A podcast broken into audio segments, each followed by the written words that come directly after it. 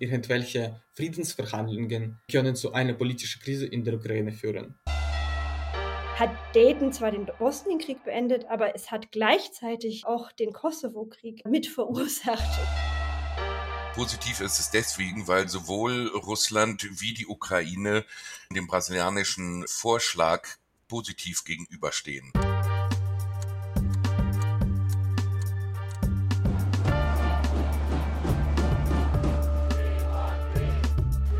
Disarm Friedensgespräche mit Linda Peikert und Jan van Aken.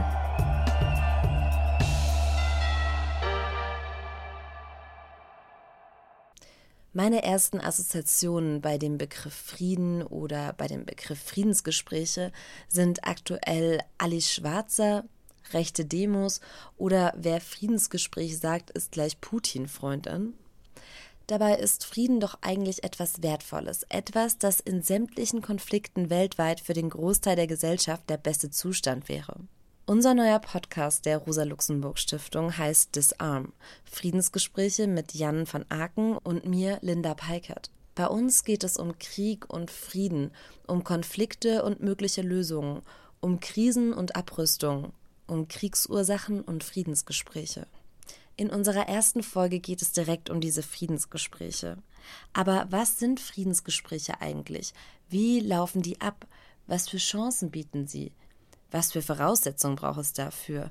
wir fragen uns heute auch, ob die eigentlich in der Vergangenheit immer so reibungslos abgelaufen sind.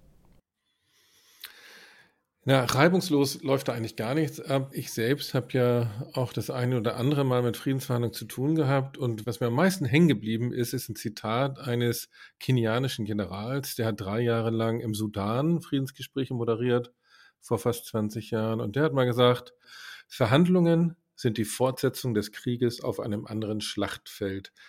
Und das hört sich so banal an, aber dahinter steht natürlich die Tatsache, dass die sich immer noch hassen, sie sind verfeindet, sie haben unterschiedliche Interessen und deswegen legen sie natürlich nicht gleich am ersten Tag auf den Tisch, was sie wollen und dann einigt man sich, sondern das sind zähe Prozesse.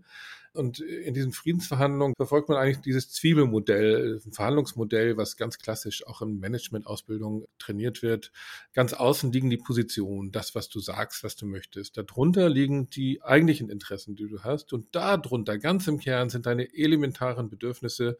Und ohne die gehst du nicht weg aus den Friedensverhandlungen. Und das Ziel ist halt im Laufe dieser Verhandlungen rauszubekommen, was sind die elementaren Bedürfnisse beider Seiten und welche Lösung habe ich denn, um beide Seiten an dem Punkt zu befriedigen. Und das kann eben auch Jahre dauern. Entscheidend ist, glaube ich, dass es auf jeden Fall einen politischen Willen von allen Seiten braucht. Und im Moment ist es ja völlig unklar, ob im Ukraine-Krieg beide Seiten einen solchen politischen Willen haben. Ich habe ja lange gedacht, naja, es gibt, gibt ja Kanäle zwischen Ukraine und Russland, den Getreidedeal, die humanitären Korridore, Gefangenenaustausch. Das könnte doch so der Nukleus, der Kern von Friedensverhandlungen sein. Aber ich glaube, da muss man sich von trennen von dieser Vorstellung, denn solange es keinen politischen Willen für Friedensverhandlungen gibt, nützen einem diese Kanäle auch nicht. Und dann, wenn es denn tatsächlich den politischen Willen gibt, dann gibt es verschiedene Punkte, an die man denken muss. Natürlich muss ein Mediator gefunden werden, mit dem beide Seiten absolut fein sind. Der Ort muss für beide Seiten in Ordnung sein. Es müssen beide Seiten auch zu Verhandlungen in der Lage sein. Das heißt, sie müssen Verhandlungstrainings gehabt haben, wo auch immer sie das herbekommen. Denn wenn eine Seite sich über den Tisch gezogen fühlt, dann hält der Frieden nicht lange, das weiß man. Und dann braucht es natürlich auch noch externe Expertinnen. Die UNO hat eine ganze Reihe ständig äh, davon bereit, für Fragen zum Beispiel Übergangsjustiz. Wie gehen wir mit Kriegsverbrechen um? Wie können die Betroffenen entschädigt werden? Da gibt es viele Beispiele aus den vergangenen Jahrzehnten. Und da kann die UN dann immer diese Expertise bereitstellen, dass sie sich dort vor Ort eben rauspicken, was ist in ihrem Konflikt möglich, um, um eine Übergangsjustiz herzustellen. Ja, und am Ende kommt ein Kompromiss raus. Und bei der UN habe ich gelernt, ein guter Kompromiss ist einer, der beide Seiten oder alle Seiten gleichermaßen unglücklich macht. Wir wollen heute über Friedensgespräche sprechen, natürlich auch mit Blick auf Russland und die Ukraine. Und um aus der Vergangenheit zu lernen, schauen wir uns verschiedene vergangene Kriege an und deren Prozesse hin zu Friedensgesprächen. Jan, du arbeitest ja schon seit vielen Jahren zum Thema Krieg, Konflikte und Frieden während deiner Zeit im Bundestag und auch jetzt für die Rosa-Luxemburg-Stiftung als Referent. Ja, und ich habe sogar mal als Friedensforscher gearbeitet, aber das immer nur im Bereich biologische und chemische Waffen. Aber aus dieser Zeit kenne ich noch Dr. Corinna Hauswedell, die wir heute als Gast hier haben und die eine wirkliche Expertin auf dem Gebiet ist. Corinna, wir duzen uns, wir kennen uns schon seit über 20 Jahren, haben wir festgestellt. Und du bist auch Hamburgerin, genau wie ich. Und du hast ein ziemlich friedensbewegtes Leben. Du warst sehr viele Jahre am BIC, dem Bonn International Center for Conversion. Und vor allen Dingen warst du auch 16 Jahre lang Mitherausgeberin des Friedensgutachtens. Gemeinsam wollen wir drei heute darüber reden, welche Erfahrungen gibt es eigentlich mit Friedensverhandlungen auch in anderen Konflikten, also nicht nur auf die Ukraine zu schauen. Und ähm, dafür haben wir auch noch andere Expertinnen befragt, die wissenschaftlich zu den Erfahrungen zum Beispiel im Bosnienkrieg und in Kolumbien arbeiten. Und dich, Corinna, erreichen wir heute in Irland. Und das ist kein Zufall. Du forschst schon länger zum Nordirland-Konflikt. Ein weiteres Beispiel für Friedensverhandlungen. Und gerade in diesen Tagen jährt sich ja das Karfreitagsabkommen zum 25. Mal. Vielleicht kannst du uns so zum Einstieg erstmal nochmal kurz zusammenfassen. Was waren so die Ausgangsbedingungen für den Konflikt in Nordirland? Ja, äh, erst nochmal freue ich mich sehr, bei eurem neuen Podcast mitmachen zu können. Der Nordirland-Konflikt war ein Konflikt, in dem es sowohl um zwei Bevölkerungsgruppen in der nordirischen Provinz ging, als aber auch im Hintergrund um die beiden zu den beiden Bevölkerungsgruppen gehörenden Staaten und Ländern, nämlich Großbritannien und Irland. Das ist tatsächlich von Anfang an auch die komplizierte Gemengelage. Es ist eben ein zwischenstaatlicher Konflikt gewesen, wo es letztlich um die Unabhängigkeit von Irland gegenüber Großbritannien gegangen ist. Man kann auch sagen, hier gab es ein langes koloniales Erbe. Irland war lange Zeit tatsächlich britisch, britisch regiert. Es kam ja 1921 tatsächlich zu einer Teilung der Insel, die dann letztlich auch diesen Konflikt beheimatet hat, wenn man so will. Ja, also im Süden bildete sich in mehreren Etappen ein unabhängiges Irland, schließlich eine Republik 1949 heraus, während die nördliche Provinz mit sechs Countys äh, britisch blieb. Und in diesen nördlichen Provinzen hatten die Protestanten, die zu Britannien gehören wollen, die Mehrheit. Und die Katholiken, die auf der gesamten Insel in der großen Mehrheit sind, hatten dort oben im Norden eine etwa 30-prozentige Minderheit. Also es kam zu einer Auseinandersetzung über die Rechte dieser Minderheit in dieser Provinz, die Rechte auf Arbeit, auf Bildung, auf gleichberechtigten Teilnahme am politischen Leben, alles was dazugehört. Also es war ein, wenn man so will, Mehrheiten-Minderheiten-Konflikt aber mit einer klaren politisch-ethnischen äh, Hintergrundstruktur. Und wie konnte es dann in diesem ja, sehr komplexen Konflikt zu dem Friedensschluss kommen, also zu diesem sogenannten Karfreitagsabkommen? Ja, ich denke, das erste war Kriegsmüdigkeit bei der betroffenen Bevölkerung auf beiden Seiten. Die Bereitschaft, von der Art der Gewalt äh, Abstand zu nehmen und auch Druck auszuüben in ihren Communities. Also Kriegsmüdigkeit mit Wunsch auf Gewaltverzicht. Das zweite würde ich sagen, eine gewisse Erkenntnis, dass die Sache militärisch nicht zu gewinnen ist. Und zwar ebenfalls in diesem Fall auf der Seite einerseits der IAA, aber auch der britischen Militärs. Und zweiter Punkt, Verständnis davon, dass der politische Konflikt militärisch nicht zu lösen ist. Und das dritte, eine internationale Konstellation, in der ein Vermittlungs Angebot möglich wurde. Ein Vermittlungsangebot mit Einfluss einer, in diesem Fall der westlichen Supermacht. Ja. Und wenn wir uns das jetzt heute anschauen, also ich war noch ein Kind, ich erinnere mich nicht besonders gut an diesen Konflikt jetzt aus Medien oder der Aktualität damals. Aber ich war jetzt vor ein paar Jahren mal selber in Belfast und war ehrlich gesagt ganz schön geschockt, wie präsent der Konflikt in der Stadt noch ist, wie man das vor Ort noch wirklich mitbekommt, sieht. Und ich hatte schon auch ein bisschen das Gefühl, dass innerhalb der Gesellschaft noch so eine Spaltung gibt und auch vielleicht eine gewisse Spannung. Wie würdest du das einschätzen? Jetzt 25 Jahre nach diesem Friedensschluss. Ja, also es ist, wenn man sich die die Stadt heute anguckt, dann finde ich hm, auch als jemand, der die Stadt gesehen hat vor dem Friedensabkommen, während und in der Phase des der Implementierung des Friedensabkommens ist es heute schon so, dass mir oft das, was du genannt hast, und das sollte man auch beim Namen nennen, da liegen etwa 30 Kilometer lange Friedenswelle, sogenannte Peace Lines, zwischen den Arbeiterwohngebieten der Protestanten und Katholiken, hochgemauert mit Stacheldraht. Ja, da gibt es Wandgemälde, da gibt es Straßenzüge, die mit dem Union Jack gefleckt sind. Gucken wir mal nicht nur auf das Ikonografische, sondern gucken wir mal ein Stückchen hinter die Kulissen. Es gibt äh, eine sehr lebendige Belfaster Innenstadt mit netten Pubs und Restaurants, in die inzwischen auch die Katholiken und Protestanten zusammengehen. Zu den Zeiten, wo ich da war und vor allem davor, ging jede Gruppe nur in ihre eigenen Pubs und ihre eigenen Kneipen. Also es gibt, ähm, sag ich mal, ein gewonnenes und auch durch Geld und Peace-Dividende neu gestaltetes Leben aber es gibt auch eine Realität, die weiter eine tief gespaltene Gesellschaft äh, dokumentiert. Und die Realität ist, etwa sieben Prozent sind äh, verheiratet zwischen Katholiken und Protestanten. Also die Leute leben nach wie vor sehr in ihren Communities, in ihren Bereichen. Die wichtigsten beiden Grundbedingungen waren Abrüstung und neue Schaffung eines Sicherheitssystems, was eine gemeinschaftlich getragene Polizei bedeutete. Und das zweite war Power Sharing, also eine demokratische Zusammenarbeit aller Parteien und vor allem der beiden großen konkurrierenden Konfliktparteien. Also der Zwang zur Zusammenarbeit ist geradezu das Wesen dieses Friedensabkommens. Äh, Im Hintergrund ist noch eine tiefe Spaltung spürbar und ich denke mal, in der Friedens- und Konfliktforschung, aber auch die, die Leute dort selber vor Ort sagen, das ist ein kalter Frieden, was wir hier haben. Es ist, it's a cold peace.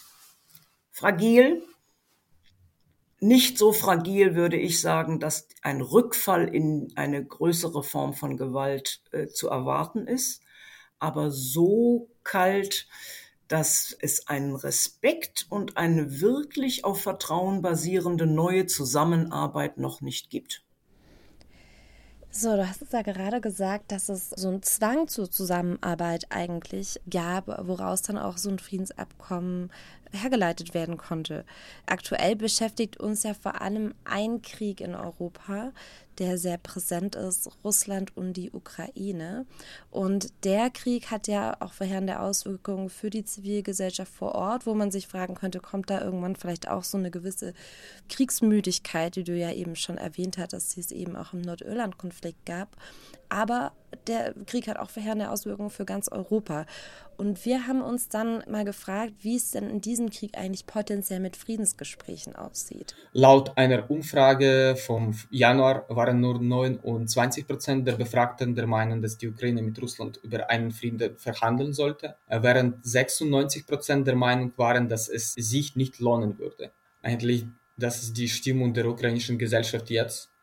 Man kann vermuten, dass später ja, die Ukrainer, sie werden müde von dem Krieg, aber jetzt sieht es so aus. Und äh, dementsprechend irgendwelche Friedensverhandlungen können zu einer politischen Krise in der Ukraine führen.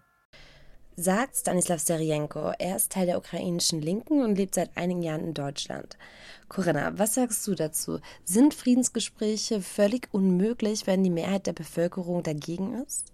Schwer zu sagen man muss auch aufpassen, finde ich, dass man ähm, Faktoren, die in, in einen Konflikt zu Verhandlungen führen können, Friedensgespräche ermöglichen, nicht automatisch im anderen Fall auch so sind. Es ist ja die Frage, ob, ob auch andere Bedingungen dazu führen. Ich würde schon sagen, mh, die, die Bereitschaft in der Bevölkerung, sich ein Ende vorzustellen des Konfliktes, ist sehr wichtig und relevant. Aber man hört, finde ich, ein bisschen an dem Zitat, was wir gehört haben, auch, naja, dass man, sag ich mal, von der, von oben aus es eben auch so wie man eben Opinion Polls, in diesem Fall ist ja eine Meinungsumfrage gemacht worden, die das Ergebnis hier präsentiert, die hat ja auch den Zweck, etwas, äh, ja, zu etwas zu begründen, ja. Klar, im Augenblick ist der, der Krieg in der Ukraine auch die Kriegführung der Ukraine, die Verteidigung der Ukraine hm, ganz stark geprägt von, und anders geht es wahrscheinlich gar nicht, von einem Heroismus, von dem wir müssen erstmal durchhalten und wenn man so will, wir müssen uns Kriegsmüdigkeit verbieten, ja, um es mal zugespitzt zu sagen. Und solange ist es sicherlich schwierig mit Verhandlungen aber es, es, entsteht nicht einfach so aus sich, sondern es ist ja etwas, was in diesem Prozess versucht wird herauszufinden. Da würde ich gerne mal einhaken, weil du hast es ja auch bei, beim Beispiel Nordirland gesagt, Kriegsmüdigkeit. Ich, ich höre das auch immer wieder, sozusagen so eine, so eine, ja, ein ständiger Satz. Friedensverhandlungen können erst dann beginnen, wenn beide Seiten kriegsmüde sind. Wir hatten darüber auch mit einer anderen Friedensforscherin gesprochen, Professor Sabine Kurtenbach vom GIGA in Hamburg, dem German Institute for Global and Area Studies. Und die hat dazu was ganz Spannendes gesagt. Also es gibt ja die wissenschaftliche Debatte über den sogenannten reifen Moment. Und dieser Moment ist dann erreicht, wenn beide Seiten oder unterschiedliche Seiten Beteiligte einsehen, dass der Krieg militärisch nicht zu gewinnen ist. Also das sind dann auch so Hurting Stalemates, also so ein Putt, was weh tut beiden Seiten, weil keine Seite in der Lage ist, das aufzubrechen. Ich fand den Begriff vom Hurting Stalemate sehr spannend. Stalemate, das lässt sich am ehesten übersetzen mit Stillstand, Stagnation oder Putt. Ein Hurting Stalemate ist also ein Putt, das richtig weh tut. Das heißt, der Frontverlauf bewegt sich nicht mehr wirklich viel, aber jeden Tag sterben Menschen, es kostet Geld, es kostet Material, es tut richtig weh. Und diesen Begriff des Hurting Stalemate, den grenzt sie von der Kriegsmüdigkeit ab. Sie sagt dann nämlich weiter. Es ist ähnlich, aber es ist nicht dasselbe. Also das Hurting Stalemate setzt ja voraus, dass wirklich militärisch es keine reale, realistische Möglichkeit gibt, den Krieg zu gewinnen. Und das ist ja das, was alle Kriegsbeteiligten am Anfang irgendwo wollen.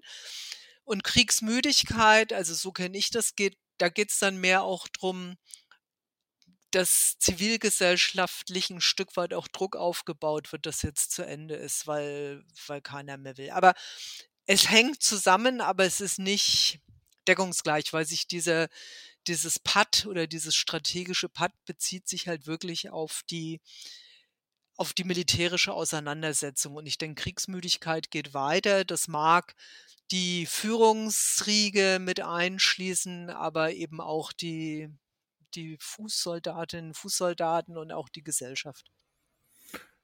Corinna, was sagst du dazu? Der reife Moment für Friedensverhandlungen. Ich äh, muss sagen, dass ich das teile. Ich würde es noch zugespitzter sagen als Sabine Kurtenbach. Es sind richtig zweierlei Dinge. Kriegsmüdigkeit, Erschöpfung, äh, Entsetzen darüber, was Krieg oder Bürgerkrieg mit Menschen in der Zivilgesellschaft macht, in den Communities und vor Ort, ist zunächst mal eine Ebene des Erlebens vieler nicht am Waffengang beteiligter Menschen. Und das andere, das Hurting Steelmate, das ist ein Begriff von, von William Sartman, einem der, wie ich finde, großartigsten Konfliktforscher aus den USA, der auch sich sehr genau, sehr verschiedene Konflikte unter diesem Aspekt angeguckt hat. Es bezieht sich vor allem auf die kriegführenden Parteien.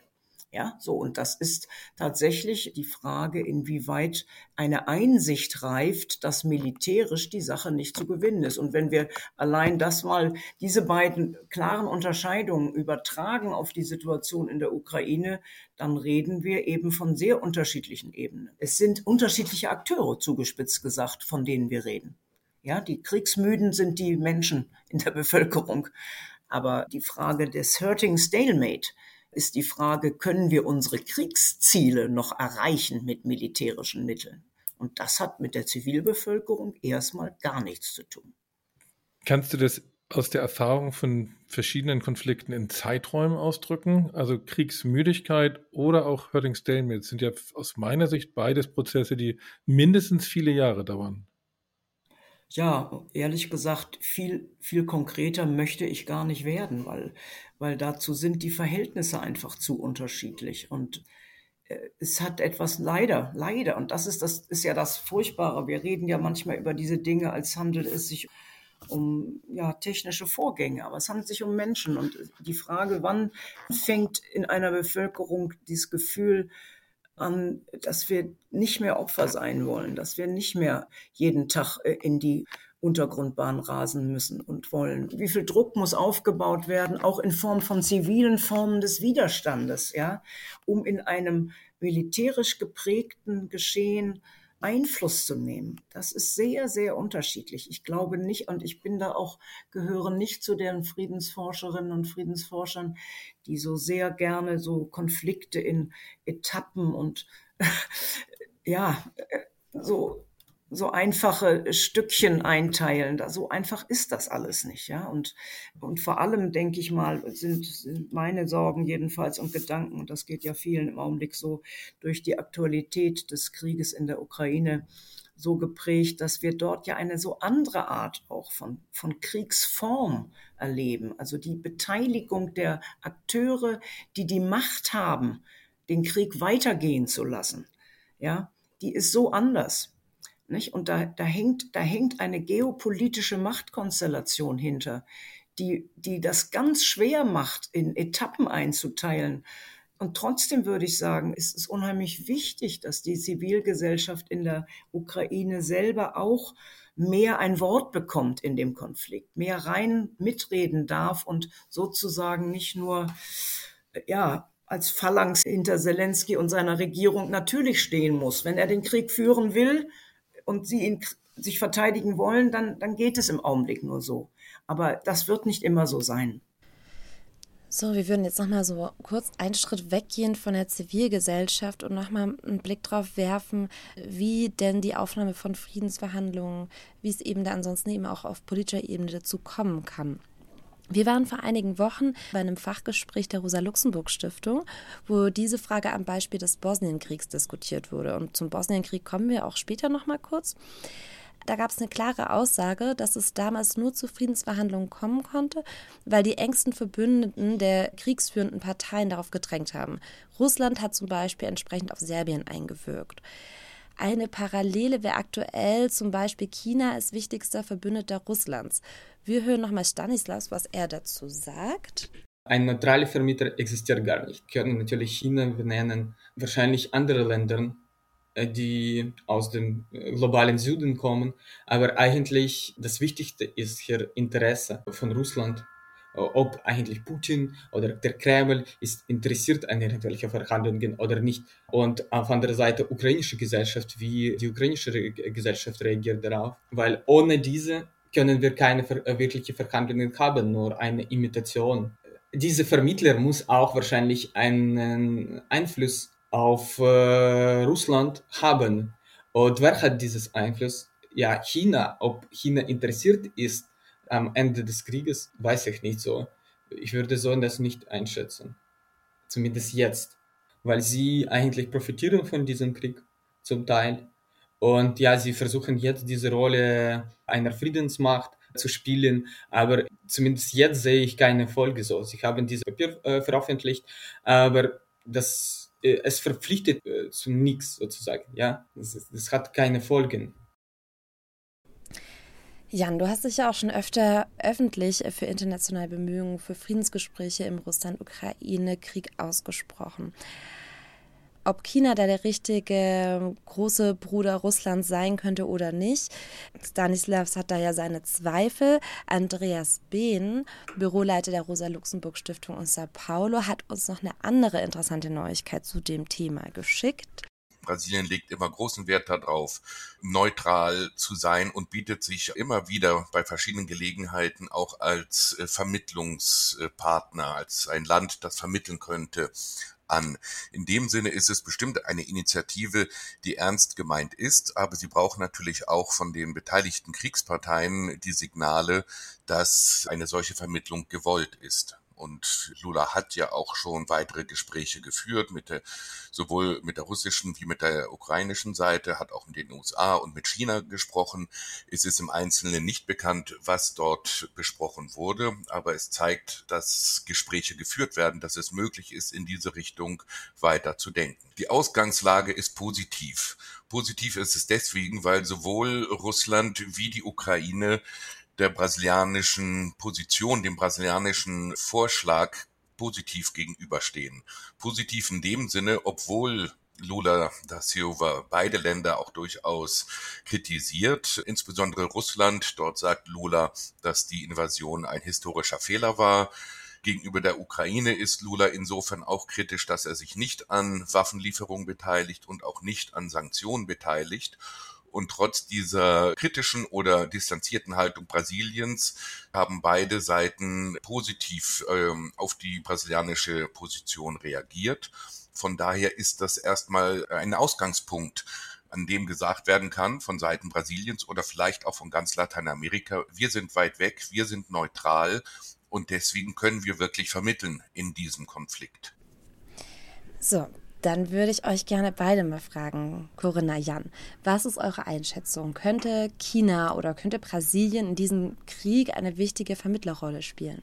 Hat für mich zwei Ebenen. Also die eine Ebene tatsächlich, das ist eher sowas wie eine ethisch begründete, dass tatsächlich alles getan werden muss, meines Erachtens. Alles versucht werden muss und auch jeder Versuch ernst genommen werden muss, aus der unmittelbaren Kriegführung rauszukommen. Ich, so, so vorsichtig sage ich das erstmal. Ich will noch einen zweiten Punkt nennen, der leicht immer so in der, auch in der Friedens- und Mediationsforschung gesagt wird, da muss neutral sein, neutral als Voraussetzung, ja, für, für die Initiative, für Gespräche und so weiter. Ich weiß es nicht. Ehrlich gesagt, ich halte das für eine Chimäre.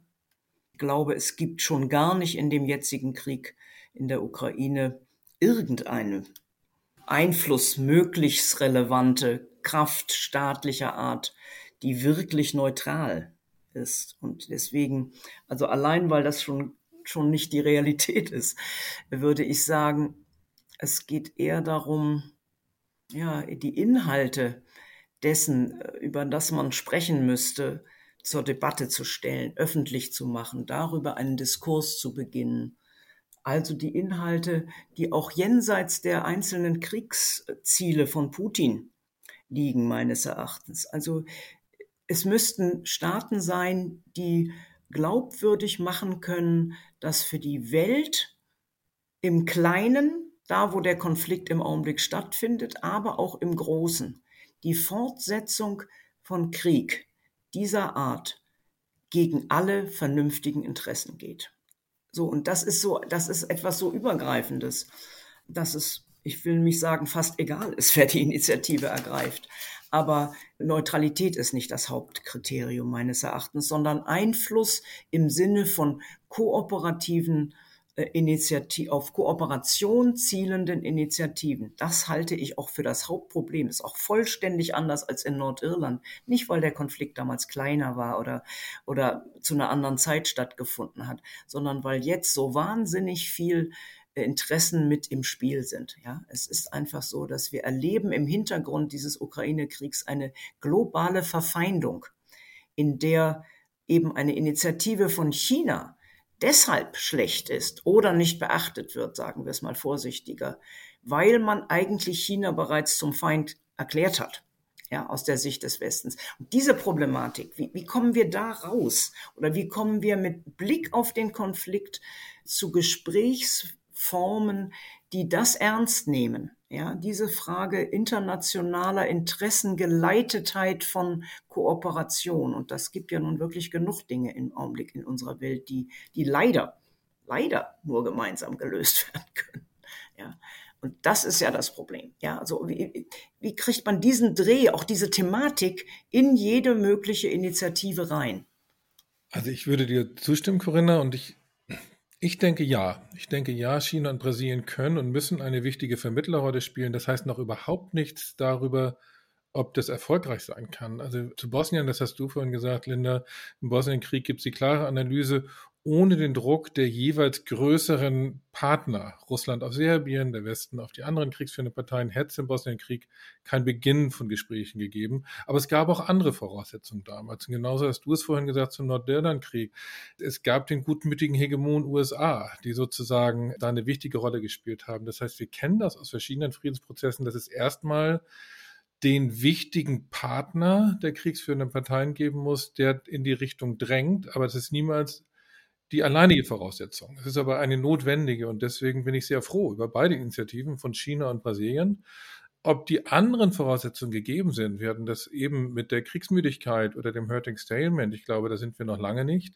Ob andere Bedingungen ausreichend gegeben sind, damit es jetzt zum Erfolg kommt, weiß ich nicht. Aber sie können im Moment, können China und Brasilien als wichtigste Verbündete von Russland, glaube ich, eine zentrale Rolle spielen. Wo wir denn am Ende landen, müssen wir dann schauen.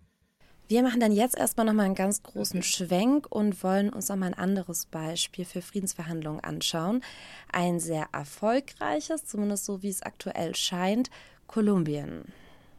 Kurz im Hintergrund, Kolumbien, das ist einer der ältesten bewaffneten Konflikte in Lateinamerika und seit ja, über 20 Jahren jetzt mit sehr, sehr vielen verschiedenen Guerillagruppen, mit rechten Paramilitärs und mit beiden ganz eng verwoben, auch kriminelle Drogengangs.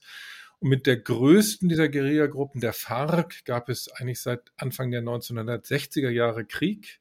Das fing an mit der Landfrage ganz klassisch. Die Frage, wie kommen Kleinbauern überhaupt an Land? Kaum hatten sie damals ihr Land urbar gemacht, wurden sie von dort gewaltsam vertrieben. Ein ewiger Zyklus, aus dem dann Anfang der 60er die FARC entstanden ist. Und im November 2016 gab es dann endlich einen Friedensvertrag mit der FARC. Wir haben darüber mit Professor Sabine Kurtenbach gesprochen. Die haben wir gerade eben schon mal bei der Frage der Kriegsmüdigkeit gehört. Sie arbeitet im Lateinamerika-Institut des GIGA, des German Institute for Global and Area Studies in Hamburg und ist außerdem Professorin in Marburg am Zentrum für Konfliktforschung. Was ist das Besondere am Friedensschluss in Kolumbien, haben wir sie gefragt. Was das Abkommen auszeichnet, ist, dass es eines der umfassendsten Abkommen, Friedensabkommen gibt, das wir gesehen haben weltweit. Wobei das Problem bei diesen umfassenden Abkommen auch immer das ist, dass zwar die Teile, die sich jetzt direkt auf den Krieg beziehen, wie Demobilisierung, Entwaffnung und vielleicht auch noch so eine Übergangsjustiz, die werden dann mehr oder weniger umgesetzt. Aber Abkommen, diese sehr transformatorischen Artikel oder Vereinbarungen in diesen Friedensabkommen, die sind dann immer viel schwieriger, weil sie eben an die Machtverhältnisse gehen. Es gibt in dem Friedensabkommen mit den FARC gibt es fünf inhaltliche Punkte. Das erste ist das Thema der Landreform, die ja den FARC zentral wichtig war und was dieses Friedensabkommen auch auszeichnet. Er hat mit einem der schwierigsten Themen angefangen. Also oft ist es ja bei Friedensverhandlungen so, dass es heißt, ja, man soll mit leichteren oder mit Themen anfangen, wo eine Einigung leichter möglich ist, weil so Vertrauen entsteht und dann eben auch die schwierigen Themen behandelt werden können. In Kolumbien war es nicht so sondern da wurde eben mit einem, eigentlich mit so einem Knackpunktthema angefangen wie Landreform. Es ist zwar nur ein Landreformchen, aber immerhin, das war für die FARC von zentraler Bedeutung. Und das Zweite, was dieses Abkommen auszeichnet, ist, dass es von Anfang an sehr stark die Opfer der Gewalt in den Mittelpunkt gerückt hat. Es hat also schon vor den Friedensverhandlungen hat die Regierung ein nationales Opferregister ins Leben gerufen, wo also im laufenden Konflikt noch Opfer sich melden konnten und ihre Ansprüche anmelden konnten. Gustavo Petro hat jetzt gerade beim Thema Landreform wesentliche Schritte unternommen, auch für die Umsetzung des Friedensabkommens mit den FARC, weil die Frage war ja immer, wo soll dieses Land herkommen? Und er hat sich mit der, mit der Organisation der Viehzüchter zum Beispiel darauf geeinigt, dass dieses Land gekauft wird. Und das war natürlich schon sehr wichtig, weil er damit die Kräfte ein bisschen mit ins Boot geholt hat, die sehr stark gegen dieses Friedensabkommen war Corinna, wenn du das jetzt hörst und mit deinen Erfahrungen in Nordirland vergleichst, was ist anders und was könnten die beiden Länder vielleicht auch sogar voneinander lernen? Vergleichbar mit der Landreform sind die Fragen der politischen und sozialen Rechte, die als sogenannte Safeguards for Human Rights in das Good Friday Agreement hineingekommen sind. Ein wichtiger Teil, ein, ein ganzer eigener Teil des Friedensabkommens. Das richtete sich damals vor allem natürlich an die ungleich behandelte Minderheit der Katholiken. Es war sozusagen ein, ein, ein wichtiges und ich würde vielleicht sogar im Rückblick sagen, vielleicht wichtiger ähm, als manches andere, äh, was sie im Friedensabkommen nicht gekriegt haben, nämlich die Wiedervereinigung. Es ist ja, das ist ja ein gewisses Paradox, auch im Vergleich zu Kolumbien. Das, das, was scheinbar der größte Stein des Anstoßes war, für die katholische Seite, sich wieder zu vereinigen, konstitutionell anders gelöst worden konnte. Gelöst werden durch durch Zugeständnisse der sozialen Gleichberechtigung, also der Rechte für die katholische Minderheit, mm, aber auch äh, durch, ja, durch das gemeinsame Regieren und das, was ich vorhin angesprochen habe als Powersharing, was anders ist als in Kolumbien. Sowas wie dieses nationale Opferregister. Also diese Frage Dealing with the Past. Wie gehen wir um mit der Vergangenheit, mit den Opfern und Tätern? ist nach wie vor nicht gelöst. Es hat dafür bis jetzt immer wieder Kommissionen, viel Debatten von beiden Seiten gegeben, aber es gibt eigentlich keinen Weg. Man darf nicht vergessen, dass das Abkommen selber relativ schnell die Befreilassung der wichtigsten politischen Gefangenen, also der Täter beider Seiten, erlaubt hat. Amnestie, ja. Das war sozusagen die nordirische Antwort. Und es gibt was ganz Tolles. Es gibt nicht so ein Register wie in Kolumbien, aber es gibt ein Buch, in dem alle Opfer mit den Umständen ihrer Ermordung aufgezählt, veröffentlicht sind. Es ist ein Buch. Es ist ein dickes Thema im Hintergrund. Es ist vieles nicht gelöst. Und ich würde sagen, das erste, die Frage der von Gerechtigkeit und äh, im Sinne sozialer Gerechtigkeit gibt es auch im Good Friday Agreement gute Fortschritt und einen wichtigen positiven Bonus. Um nochmal kurz auf Kolumbien zurückzukommen. Gustavo Petro, der neue Präsident, der ja selbst früher mal bei einer Guerilla-Gruppe war, der hat kürzlich den Begriff äh, des totalen Frieden benutzt. Der totale Friede, da zucke ich ja zusammen. Und ich glaube, alle, die das jetzt hören, müssen erstmal tief Luft holen. Aber dahinter steht ein spannender Gedanke. Da hat auch Sabine Kurtenbach noch etwas zu gesagt. Ich habe in Kolumbien auch immer gesagt, dass mit der Begriff totaler Frieden geht für mich als Deutsche überhaupt nicht, weil ich sofort eine andere Assoziation damit habe. Ich finde die Grundidee dahinter aber richtig, dass nämlich nicht nur formal Kriege beendet werden müssen, sondern dass alle Formen der Gewalt eingedämmt werden müssen.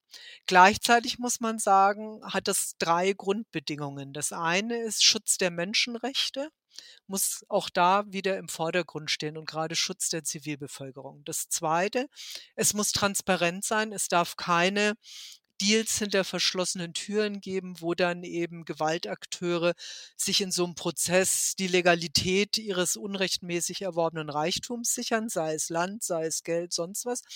Und als drittes, Zivilgesellschaft muss da zentral einbezogen werden beim Monitoring solcher Abkommen, weil auch da sind ja Interessen beider Seiten vertreten, die nicht wirklich äh, kompatibel sind, sage ich jetzt mal, mit einer langfristigen Befriedung, wenn Frieden halt mehr sein soll als die Abwesenheit von Krieg. Und nur einen Krieg zu beenden, ist ein erster Schritt, aber reicht bei weitem nicht auf. Das ist in Kolumbien so, das ist, man kann es in Nordirland und Bosnien sehr gut sehen, dass diese Konflikte ja auch im Wesentlichen eingefroren sind und wenn sich die Rahmenbedingungen ändern, wie mit dem Brexit, auch Gefahr laufen, wieder aufzubrechen. Also eigentlich hören wir jetzt hier, Friedensgespräche an sich sind nicht immer per se ein Erfolgsgarant. Und wir schauen uns jetzt nochmal ein anderes Beispiel an, der Bosnienkrieg. Wieder ein Krieg mitten in Europa und wieder ein Krieg in den 90er Jahren. Auch hier wieder mache ich kurz die Vorgeschichte. 1991, nach dem Ende des Kalten Krieges, fiel Jugoslawien komplett und sehr gewaltsam auseinander. Über drei Jahre tobte dann in Bosnien ein grausamer Krieg mit ethnischen Säuberungen, brutalen Vertreibungen, Vergewaltigungen, dem Massaker von Srebrenica, bis es dann 1995 zu Friedensverhandlungen in Dayton in den USA kam. Und darüber haben wir gesprochen mit Dr. Elisa Satjukov von der Universität Leipzig. Sie ist dort wissenschaftliche Mitarbeiterin am Lehrstuhl für ost- und südosteuropäische Geschichte und hat auch über den Kosovo-Krieg promoviert. Der Friedensvertrag hat, so viel können wir zumindest auf der Haben-Seite sagen, ein Ende der Kämpfe gebracht und auch eine neue staatliche Ordnung in Bosnien, die zwar häufig kritisiert ist und in vielerlei Hinsicht dysfunktional, aber dafür dauert sie ja doch schon eine ganze Weile an, nämlich bis heute und auch eben eine neue staatliche Ordnung im ehemaligen Jugoslawien. Er hat aber auch, und jetzt kommen wir eben zur Kritik, das Ergebnis einer serbischen Politik der ethnischen Säuberung legitimiert. Also die blutig gezogenen Grenzen spiegeln sich genau in Dayton in der Schaffung von zwei künstlichen Entitäten wieder ähm, in diesem Friedensvertrag. Das ist auf der einen Seite die bosnisch-serbische Republika Srpska und das ist die sozusagen bosnisch-kroatische Föderation. Und Dayton hat eben damit kriegsführenden Nationalisten wie Tutschmann und Milosevic Rechnung getragen, anstatt eben ein demokratisches und multireligiöses Zusammenleben zu ermöglichen, was Religion, und das ist ganz wichtig, wenn man sich sozusagen diese Jugoslawienkriege anguckt, nicht mit Nation gleichsetzt und eben auch andere Minderheiten des bosnischen Staates, nicht nur sozusagen die kroatische, äh, orthodoxe, muslimische Perspektive mitdenkt. Zudem, und das ist nun sozusagen die größere Frage nach der Stabilität und Nachhaltigkeit von, von Friedensverträgen, aber eben auch ganz explizit von diesem Frieden, hat Dayton zwar den Bosnienkrieg beendet, aber es hat gleichzeitig auch den Kosovo-Krieg mit verursacht oder sozusagen war ein Stein des Anstoßes. Denn der 1999 vom Internationalen Gerichtshof in Den Haag für Verbrechen gegen die Menschlichkeit angeklagte Milosevic als Verhandlungsführer in Dayton mit einer derartigen Macht und damit auch internationalem Renommee auszustatten, war ein Schlag ins Gesicht sowohl der serbischen Opposition, die über die gesamte Zeit der 90er Jahre für ein demokratisches Serbien und für Frieden demonstriert haben, aber eben auch ganz maßgeblich ein Schlag ins Gesicht der kosovo-albanischen Bevölkerung, die sich ebenfalls seit Jahren, seit den 80er Jahren friedlich unter Ibrahim Rugova für eine Anerkennung der kosovarischen Unabhängigkeit und gegen die serbische Unterdrückung der kosovo-albanischen Bevölkerung einsetzten. Und dann eben zu sehen, dass Milosevic in Dayton die Interessen Westen, muss man sagen, der dann diskreditierten Kriegsverbrecher und Anführer der serbischen bosnischen Nationalisten Karadzic und Mladic vertritt und zeitgleich die albanische Bevölkerung in Serbien weiter unterdrückt wird und eben keine Lösung für Kosovo gefunden wird, hat das fast zum Überlaufen gebracht. Und ab 96, also wirklich als direkte Reaktion auf Dayton, formiert sich dann die sogenannte albanische Befreiungsarmee, die UCK die die Loslösung von Serbien mit Gewalt dann erreichen will. Sozusagen zu sehen, friedlich hat es nicht funktioniert. In Dayton wurde sozusagen das nicht mitbedacht und jetzt müssen wir sozusagen das, das Instrument der Gewalt wählen, um auch gesehen zu werden. Und nun wiederholt sich die Geschichte. Nun wiederholt sich das, was in Bosnien passiert ist. Die Gewalt eskaliert. Es kommt erneut zu ethnischen Säuberungen. Ab Februar 1998 können wir von einem Krieg in Kosovo sprechen. Bei den Friedensverhandlungen in Rambouillet im Frühjahr 1999 sitzen eben wieder, wir haben das im Vorgespräch die Typen mit den Waffen genannt, an einem Tisch. Und am Ende steht ein ähnlich komplizierter Friedensvertrag inklusive internationaler Übergangsverwaltung wie auch bei Dayton. Um das jetzt zusammenzuführen, also meiner Meinung nach können wir drei Dinge aus äh, Dayton lernen, die ähm, vielleicht auch für ein mögliches Ende des russischen Angriffskriegs in der Ukraine wichtig sind. Das erste ist, die Verantwortung für Frieden liegt bei der kriegsführenden Partei und damit in der internationalen Verantwortung so viel Druck auszuüben, dass Gespräche überhaupt stattfinden können. Zweitens, blutig gezogene Grenzen und Menschenrechtsverbrechen dürfen niemals um den Preis eines Friedensschlusses legitimiert werden. Und drittens, in Friedensgesprächen sollten die Interessen derer mehrheitlich vertreten sein, um deren Frieden es geht und die für eine demokratische Nachkriegsordnung stehen. Und da stellt sich ja irgendwie die Frage, lieber schlechter Frieden oder gar kein Frieden sind vielleicht Friedensgespräche auch nicht immer in jeder Situation das Richtige, beziehungsweise machen erzwungene Friedensgespräche überhaupt Sinn? Zugespitzt gesagt, erzwungene Friedensgespräche gibt es nicht, führen nicht zum Erfolg. Ich wüsste nicht, wer, wer was wie erzwingen kann.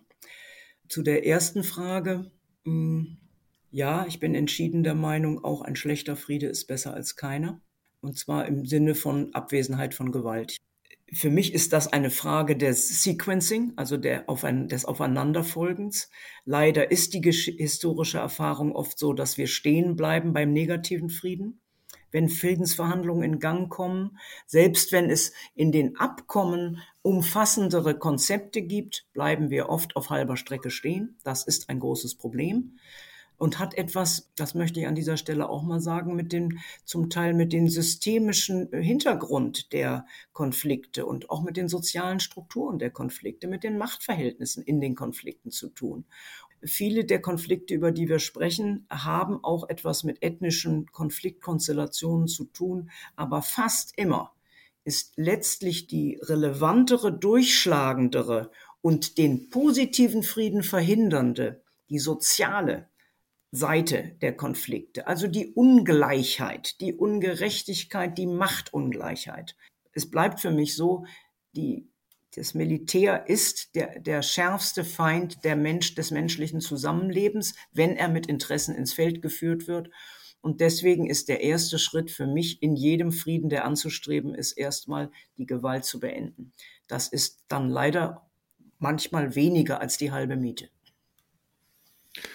Ich würde das eh nicht sehen. Ich finde, Frau Dr. Satjukow hat völlig recht. Also, dass der Frieden von Dayton wahrscheinlich ein schlechter ist und wahrscheinlich tatsächlich auch den Kosovo-Krieg mit verursacht hat. Und trotzdem, wenn ich mir vorstelle, ich sitze in einem Dorf in Bosnien und entweder werde ich morgen erschossen oder ich werde nicht erschossen, dann macht das einen Unterschied. Also die, die Einstellung der Gewalthandlungen ist ein Wert an sich. Und ja, vielen Dank, Corinna, für das, was du gesagt hast, dass im Kern es fast immer um die soziale Frage geht das haben wir gehört zu Kolumbien, wo es um die Landfrage ging. Das haben wir von dir gehört zu Nordirland, wo es um die soziale Frage ging. Und wenn du die angehst, wenn du transformatorisch rangehst, dann kannst du vielleicht dauerhaft Frieden erreichen. In Dayton ist es auf halber Strecke stehen geblieben, aber trotzdem war das ein Wert an sich, dass das Schießen aufhört, ja.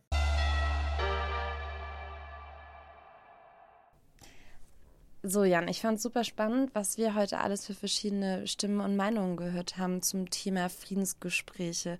So, und jetzt zum Ende hin haben wir ja nochmal kurz unser Gespräch untereinander. Was hast du denn mitgenommen aus den Gesprächen heute?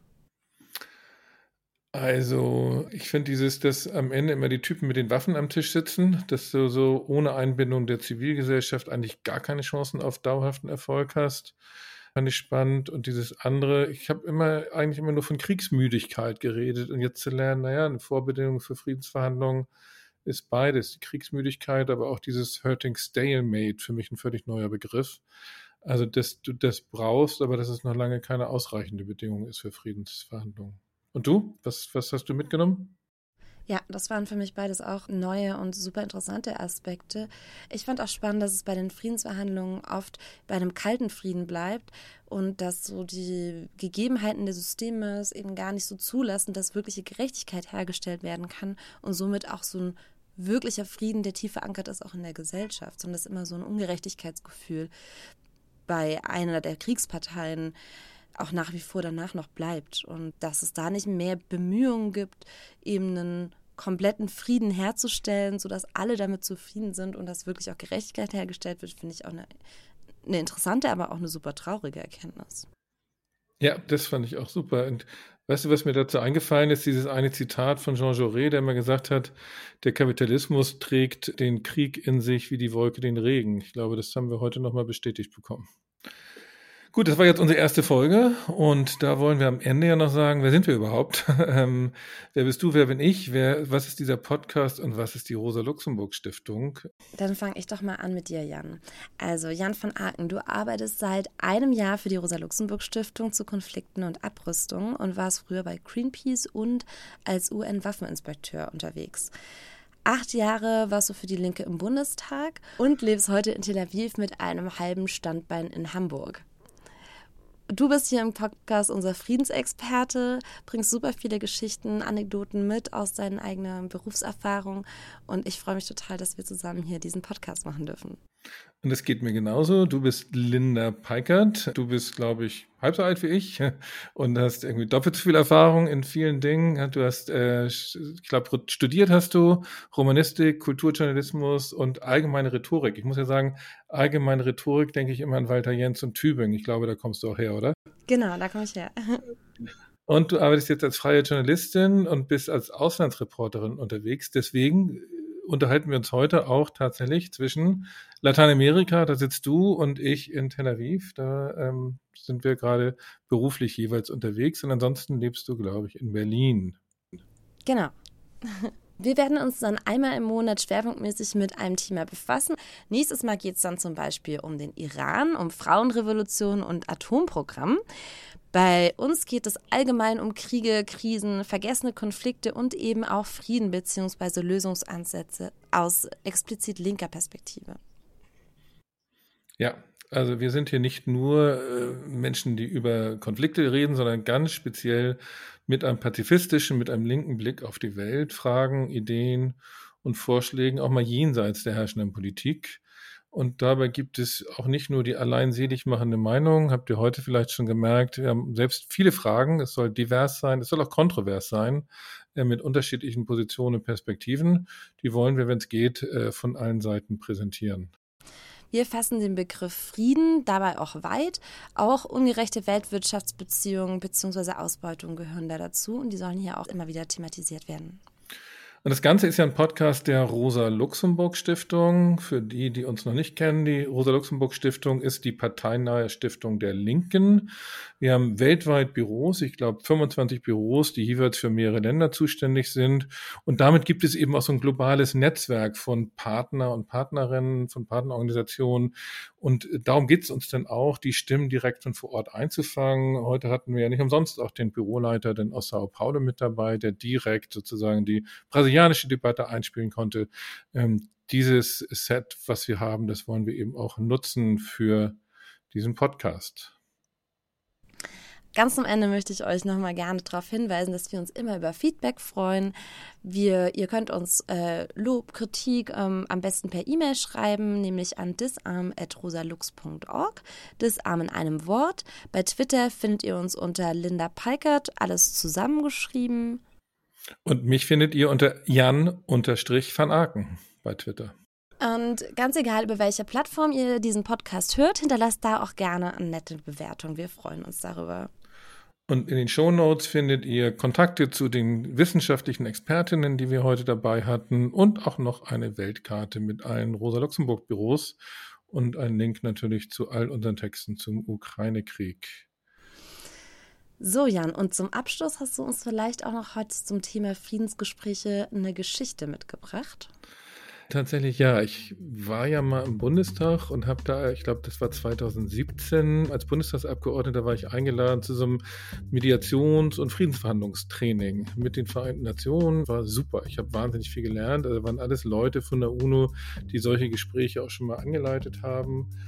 Und in diesem zweitägigen Training höre ich dann plötzlich 2017, dass die Bundesregierung ein Projekt finanziert, dass die Taliban in Verhandlungsführung ausgebildet werden. Da denkst du, Taliban, das sind doch die, äh, die, die, die darfst du mit Handschuhen nicht anfassen. Und ich meine, wenn du heute siehst, was die Taliban in Afghanistan machen, fürchterliche Leute, aber die Argumentation war, und ich finde die völlig richtig, wenn du Friedensverhandlungen hast, dann ist hinterher eine Friedenslösung nur dann stabil, wenn sich niemand über den Tisch gezogen fühlt. So, und dann müssen eben alle auf Augenhöhe verhandeln können. Und deswegen haben sie richtig Verhandlungstraining mit den Taliban gemacht, damit es hinterher einen stabileren Frieden gibt. Es ist jetzt alles anders gekommen als gedacht, aber fand ich auch schon eine spannende Anekdote aus der Frage der Friedensverhandlungen. Super, vielen Dank, Jan. Ich danke dir.